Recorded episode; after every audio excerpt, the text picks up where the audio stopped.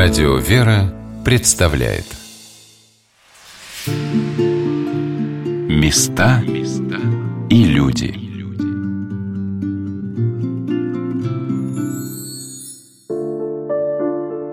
Каждый человек выбирает свой путь.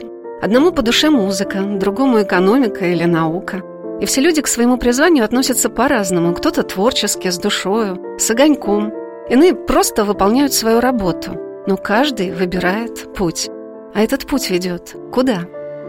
Здравствуйте, дорогие друзья, с вами Анна Шалыгина. Сегодня мы продолжим рассказ о Свято-Успенском Вышинском женском монастыре, о святителе Феофане Затворнике в Вышинском, который среди многих дорог учит нас выбирать главную – путь к спасению. Перед главным входом в святую Вышинскую обитель вас встречает памятник святителю Феофану Затворнику – и как бы вы себя ни называли – паломником, туристом, почитателем трудов святителя Феофана, здесь вы почувствуете себя его гостем. Он ждет вас, готовит много радостных минут, встреч, открытий. Человек, проведший 28 лет в этом монастыре, в постоянных писательских трудах, а 22 года из них не выходя из своей кельи, сейчас берет вас за руку и показывает, и рассказывает все, что вам полезно и необходимо узнать в этот период своей жизни. Надо только прислушаться – Сначала вас удивит то, что вдалеке от больших дорог стоит монастырь, напоминающий своими величественными соборами, обширными гостиницами для паломников, зданиями трапезных, древнюю лавру. Но вот что замечательно. Вышинская обитель и становится год за годом лаврой, местом, где собирается мысль христианская, ее изучение, ее познание. Потому что наследие святителя Феофана, оставившего для нас неисчислимые литературные богословские труды, пробуждает все больше интерес – и собирает всех под его незримым оком приехать на Вышу, к святителю Феофану Затворнику. В монастыре проводятся феофановские чтения, конференции, крестные ходы по многим епархиям России и зарубежья. Обитель отстраивается и возрождается трудами многих и многих людей при поддержке государственной программы «Культура России», усердием духовенства Скопинской епархии, матушки Игумени Веры и благодаря чистой, проникновенной молитве монахинь во главе с их любимым, дорогим учителем – святителем Феофаном Затворником, а также под покровом Пресвятой Богородицы, избравшей своим чудотворным образом Казанским, это место своего особого покровительства –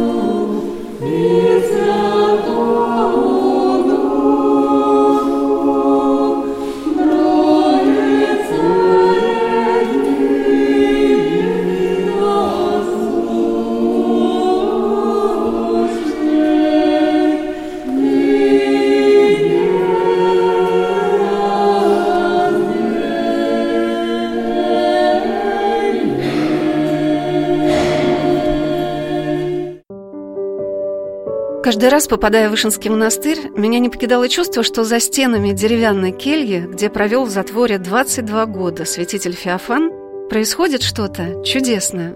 Как будто до сих пор там находится что-то такое необычное таинственное, притягивающее к себе. Хотя про свой затвор святитель говорил, что многие делают из этого что-то значительное, необыкновенное. Из моего запора сделали затвор. Ничего тут затворнического нет. Я заперся, чтобы не мешали – но не в видах строжайшего подвижничества, а в видах беспрепятственного книжничества. И в другом письме «пишу, пишу, пишу, без пощады». Есть ли толк – это другой вопрос. А что сижу и пишу, то совершенно правда. На празднике святителя Феофана мне посчастливилось пообщаться с епископом Скопинским и Шацким Феодоритом. Я попросила Преосвященного Владыку рассказать, а как проходила жизнь святителя Феофана в затворе. Святитель старался очень часто служить последние годы. Он служил ежедневно практически здесь, в своем затворе. После обычного монашеского правила он садился за свои труды. Ел он однажды в день, всегда очень скудно, и никогда не ужинал. Краткий отдых у него был в обед, но это уже когда он был престарелым, уже за несколько лет до кончины обязательно. И молитва. То есть у него молитва и ученые труды. Вот его деятельность была. Все люди, с которыми я общалась в Вышинском монастыре, говорили о святителе так, как будто хорошо его знали. Мне кажется, что это его удивительное, чудесное качество. Он становится близким всем, кто прикасается к его жизни, его трудам, его письмам. Они как будто обращены к тебе. И сам святитель считал, что многое из его переписки с одним человеком может быть полезно другим. И вот когда я в третий раз приехала в Вышинский монастырь, я наконец-то попала в этот прекрасный домик, келью святителя Феофана, который мне с такой любовью к святому показывала монахиня Юлиания. Мы с вами только что поднимались по лестнице, балясины которой изготавливал сам святитель Феофан. Это был отдельный парадный вход для него. Святитель Феофан на Вышу прибыл в 1866 году, поселился поначалу вместе с настоятелем архимандритом Аркадием вот в том зеленом домике и некоторое время там жил. Он прибыл сюда на вышу как настоятель. Через некоторое время он отказался от этой должности, и архимандрит Аркадий вновь вступил в должность настоятельства, а святитель Феофан здесь жил как простой инок, ходил на службы, вместе с братьями молился и был для них вот как, ну, скажем, образцом. Через некоторое время архимандрит Аркадий для святителя Феофана сделал вот это помещение, это жилище, это просторный такой светлый с высокими потолками флигель, и над каменным одноэтажным корпусом была сделана деревянная надстройка, которая снаружи была обложена кирпичом, а оштукатурено, а внутри все оставалось деревянным. И когда мы читаем жизнеописание святителя Феофана, то вот его жилище описывается так. Стены деревянные, без обоев, несколько пожелтевшие от времени. Он не позволял, чтобы кто-то пришел, обклеил обоями. Даже вот он уже переселился сюда, и когда обкладывали вот кирпичом, и то ему неудовольствие составляло. Хотел, чтобы побыстрее все закончилось. Потому что, видимо, отвлекало от молитвы. И здесь мы видим такой вот деревянный балкончик. Это новодел. У святителя Феофана был примерно такой же, но, может быть, рисунок был поизящнее. И доски – это этого балкона, так же, как и Балясина, он сам изготавливал. И он придумал им такое удивительное название – цветно-выпиленные доски. То есть в досках были выпилены цветочки, поэтому цветно-выпиленные. И иногда выходил сюда, на этот балкон, для того, чтобы подышать свежим воздухом и чуть-чуть походить, как бы вот прогуляться.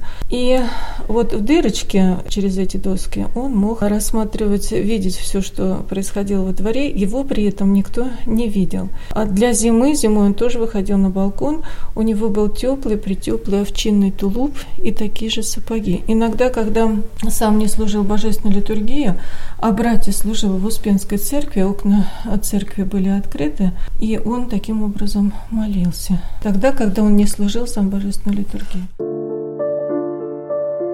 Святитель Феофан очень любил Вышинскую пустынь и братью монастыря во главе с архимандритом Аркадием, который был его настоятелем в течение 45 лет – это его дерзновением, неустанными трудами и молитвами был создан такой великолепный монастырский комплекс с гостиницами и храмами. Святитель Феофан писал одному священнику в Тамбов, где началось его архиерейское служение. «Значит, у вас по Тамбову нет застоя, все в движении, но куда? Вперед или назад? Вот выше так в круге ходит и движется. Если только движется, то вверх. Какая тишь у нас, ни души. Монахи служат преусердно, если уж самим не удается на небо, небо к себе тянут. Чьи-нибудь глаза, может быть, и видят небесного облака осенения над обителью. На божественной литургии в день праздника святителя Феофана произносил проповедь настоятель московского подворья Оптиной пустыни архимандрит Мелхиседек Артюхин. И он рассказал, а для чего на земле создаются монастыри. Кто-то из мудрых людей сказал, когда Бог на первом месте, тогда все остальное на своем. Бог у него был на первом месте. И нам надо учиться у него быть на первом месте. Святитель Феофан Затворник Вышинский был монахом. Владыка Феодорит и Василий – монахи. Матушка Вера – монахи. Святейший Патриарх – монах. А до конца этой жизни, монашеской жизни, ее смысла понимают единицы. Мы приезжаем в монастыри, и нас это радует, греет, нас это питает духовно, а мы этого порой не понимаем. Так вот, что такое монастыри, монашество и что такое семейная жизнь. У нас в России виноград, в этой полосе виноград не растет. Но вы имеете представление, виноградная лоза крепится на проволоке. Проволока крепится на бетонных столбах. Бетонные столбы – это образ монашества. Лоза – это образ семейной плодоносящей жизни. Не будет столбов, падает лоза и гниет. Казалось бы, простой бетон, зачем он нужен? Нет, нужен. И семейная монашеская жизнь, они друг другу взаимопомогающие. Однажды Таис Паисий Афонский сказал, а монахи и священники – это не фонарные столбы, чтобы светить людям на тротуаре, чтобы они не спотыкнулись. Монахи и монастыри – это маяки, которые стоят в отдаленных скалах и светят не под ноги, а светят в море, указывая кораблям путь к спасению. Успенский Вышинский монастырь был основан в XVII веке. Интересно то, что место, где он сейчас находится, было избрано монахами по особому их наблюдению. Первый отдел нашего музея, он посвящен исторической части. Перед вами портрет Инкини Марфы Иоанновны. Не случайно, потому что Вышинский монастырь, ну как бы вот сейчас мы именуем Успенский Вышинский монастырь, а до революции это звучало Успенская Вышинская пустынь. И располагалась она поначалу в трех верстах от этого места, вверх по реке выше, по-моему, с левой стороны. И монахи, они были очень немногочисленны, это 6-7 человек, человек первоначально, они замечали, что именно во время ночной молитвы, именно над этим местом какое-то необыкновенное свечение было, вот какой-то необыкновенный свет. И потихонечку тоже примечали, что пчелы сюда улетали, скот их сюда уходил. И там было оно не очень удобное место, где они жили. Там мордва жила некрещенная, они делали на них набеги и обижали. И много других причин было. Они поэтому обратились с челобитной к инокине Марфы Иоанн Романовна, это мать первого царя из рода Романовых, Михаила Федоровича Романова. Она была в наших краях крупной землевладелицей. У них уже была там Успенская церковь деревянная, они на плотах ее перевезли сюда, а потом она сгорела. Сейчас вот среди монастырских построек Успенская церковь как каменная уже, то есть ее выстроили в камне. Вот когда они били челобитную, получается, 17 век. Вот как раз 1625 год. Сюда переехали они вот на жительство. Успенская пустынь была бедна и немногочисленна, но в XIX веке постепенно она стала набирать силу. В монастырь прибыл настоятель из Саровской обители. Он вел Саровский устав и пение. Построил колокольню, и при нем начал возводиться Казанский собор в честь чудотворного образа Казанской иконы Божьей Матери, которая была принесена в обитель в 1827 году. Об истории этого образа продолжила свой рассказ монахиня Юлиания – да, вот здесь вот у нас портрет монахини Миропия. Это в миру Мария Ивановна Одинкова. Этот образ был фамильный вот этой семьи Одинковой, то есть это была семейная реликвия. И родители этой матушки благословили ее сначала на замужество иконой, а через некоторое время она вдовела и пошла подвязаться в Москве в Зачатийский монастырь.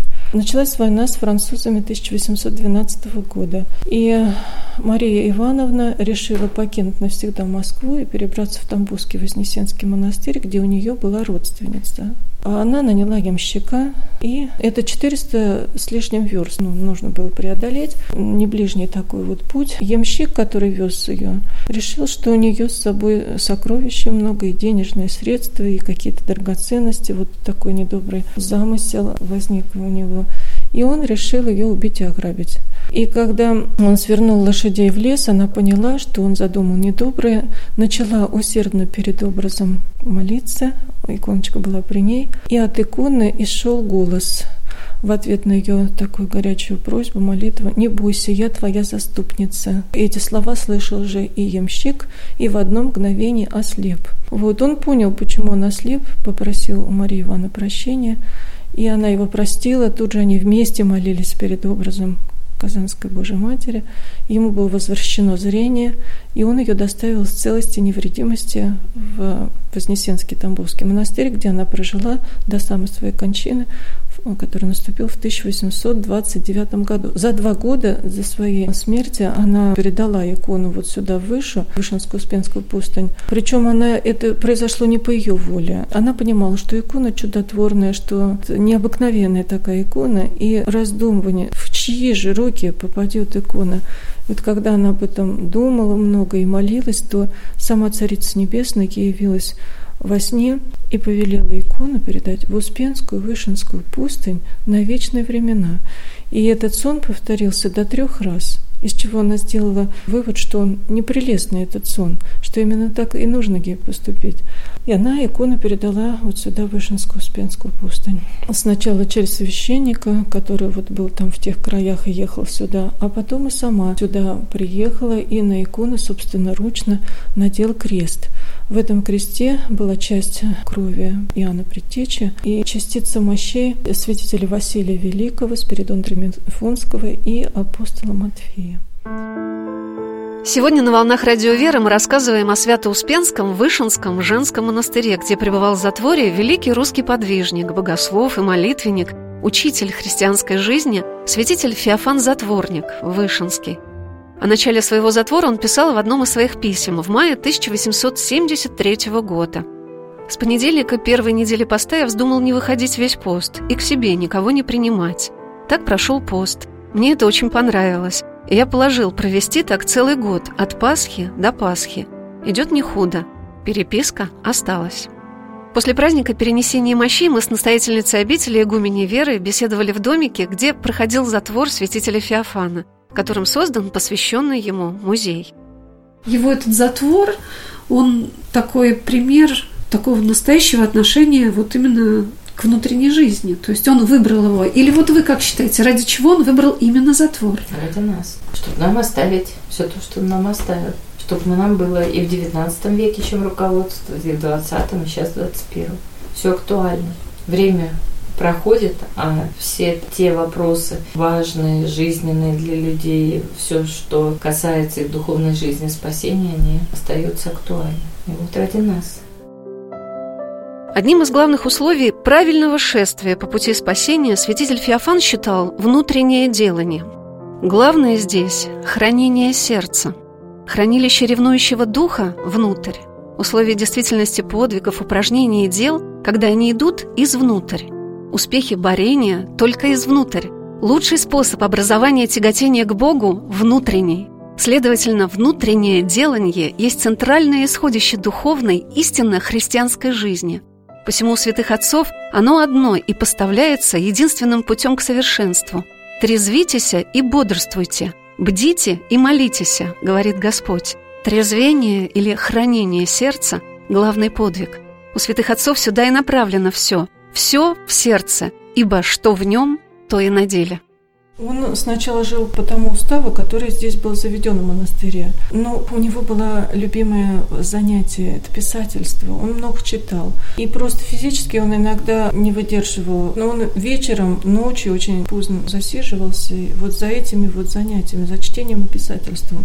И братья замечали, они в три часа вставали, вот уже начиналось утреннее у них, они шли на правила, а у него еще свет не был погашен. То есть он физически уже не мог выдерживать поддерживать. Но вот это вот занятие писательством, оно его очень увлекало, и оно было любимо. Он даже где-то вот пишет, а вот писать это служба церкви, я вот таким образом хочу послужить для церкви. Внутренняя вот такая вот работа. Где-то он еще пишет в своих письмах, развеличали меня затворником, а тут и духом затворническим не пахнет. Затворник это кто? Кто ни с кем не разговаривает, никуда не выходит. А я вот и по балкону хожу, и с келением своим Евлампием разговариваю. У меня не затвор, у меня запор, я запился для кабинетных трудов. Монахиня Юлиания, проводя нас по кельям, показала храм, в котором святитель Феофан, находясь в затворе, совершал ежедневно божественную литургию.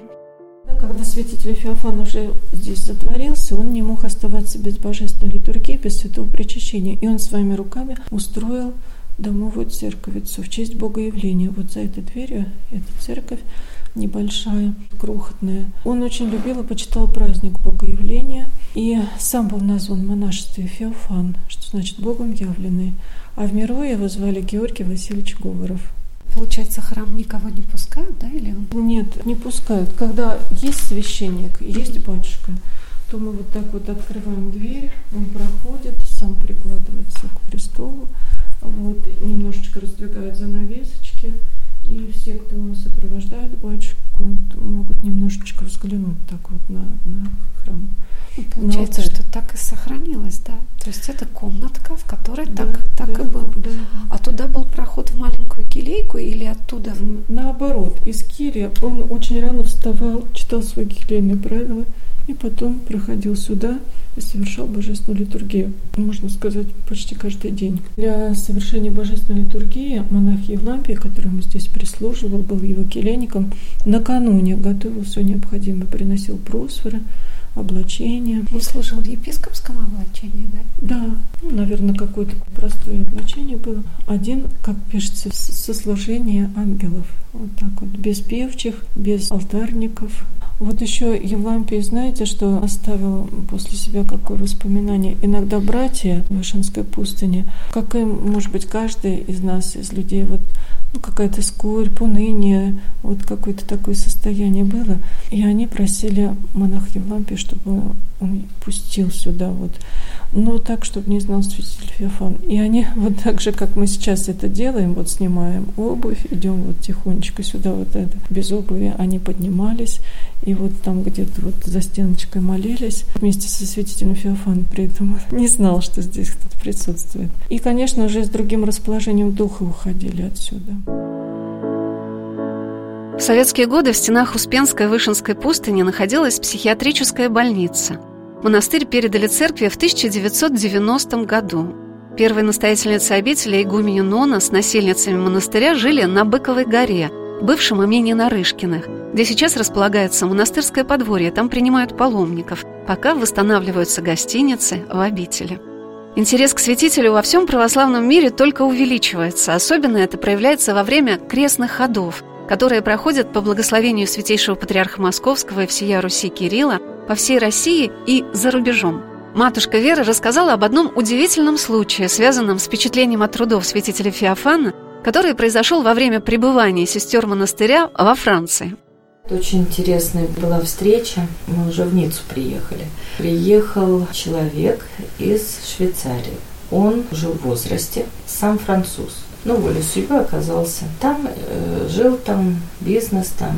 И как он говорит, когда-то еще, будучи молодым мальчиком, он, когда приезжали вот в первую миграцию, то он познакомился с одной матушкой, которая приехала. И она показала фотографию святителя и рассказывала о святителе Феофане. Ну, тогда еще о Феофане затворник. Даже он тогда еще не затворник.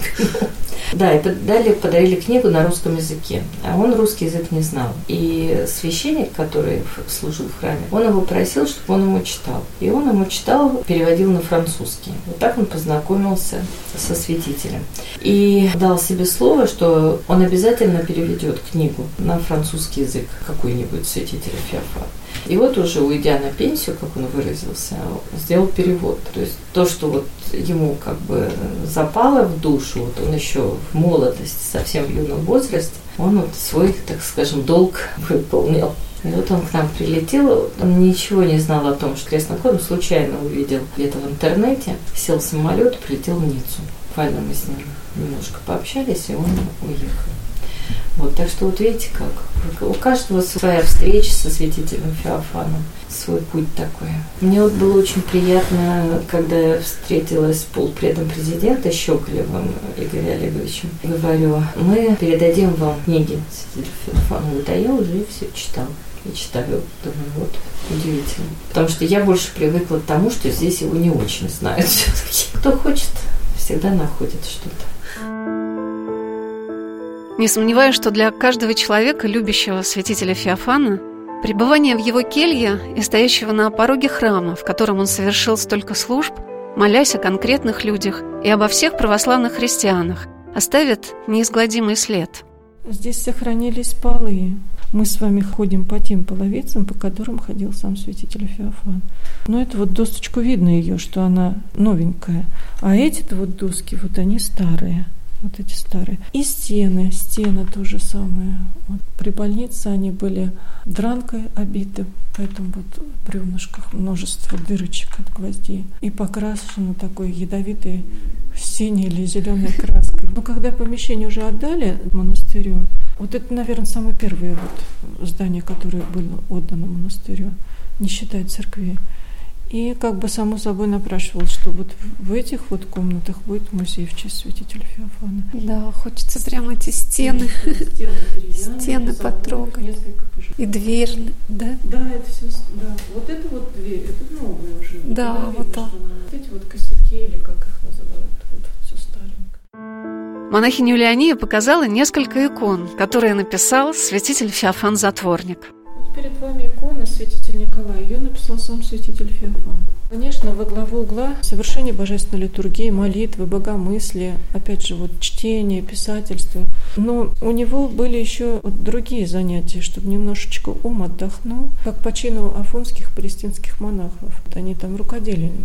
А вот для святителя Феофана это было иконопись в том числе. Когда он был в Иерусалиме, в русской духовной миссии, он выучился иконописи там. И даже для бедных иерусалимских церквей целый иконостас изготавливал. У нас в Казанском соборе было три огромных иконы в алтаре на горнем месте, написанные святителем. Он любил писать иконы в рост. Богоявление у него вот тут, в, этой, в этом храме. И святитель Тихон очень любил писать. Досконально невозможно отобразить. У нас нет фотографий, так вот несколько есть. Кабинета, например, как, как выглядел кабинет. Одно только ясно, что множество книг было, множество икон им самим написано. Некоторые иконы он даже писал для своих духовных чад. А это что вот за А это, такие? это у нас остаточки от гроба, в котором святитель Феофан лежал. Это вот остатки его архиерейского облачения и листочки святаго Евангелия. Обивка гроба. Вот это такая вот зеленоватая материя.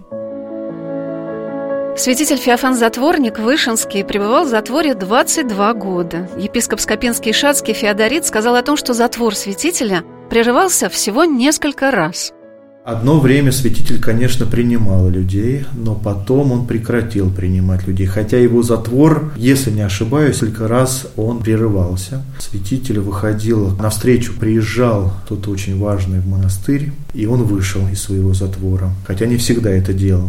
Вот, ну, по каким-то вот своим соображениям он выходил из затвора. А так святитель большей частью, конечно, находился один. Это был настоящий затвор. И общался исключительно письмами. Последние, сколько вот он в затворе был, по крайней мере, 15 лет своей жизни, он общался только письмами.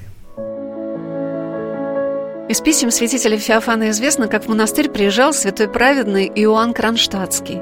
Великие князья Сергей Александрович и Павел Александрович и святая преподобная мученица, великая княгиня Елизавета Федоровна. Об этом святитель рассказал одному из своих адресатов. «Я не мог их принять, но потом извинился, они простили мне грех сей. Доказательства соизволили принять от меня моего рукоделия княжонки. Местность наша им понравилась, и церкви наши. Они очень добры и кротки, и ко всем внимательны, и ко всему сему благочестивы. Из писем святителя Феофана мы узнаем о том, что многие адресаты приезжали в Вышу поговеть, помолиться, и, не видя его, обращались к нему со своими вопросами, а он отвечал каждому.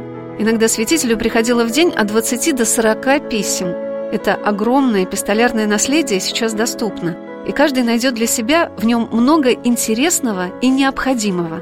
А главное то, что чем больше ты читаешь святителя Феофана, тем большее для тебя раскрывается. Через несколько минут мы вновь окажемся в Свято-Успенском Вышинском монастыре, про который сам святитель говорил «Выша – преутешительная и преблаженная обитель». Святый Боже, святый крепкий, святый бессмертный,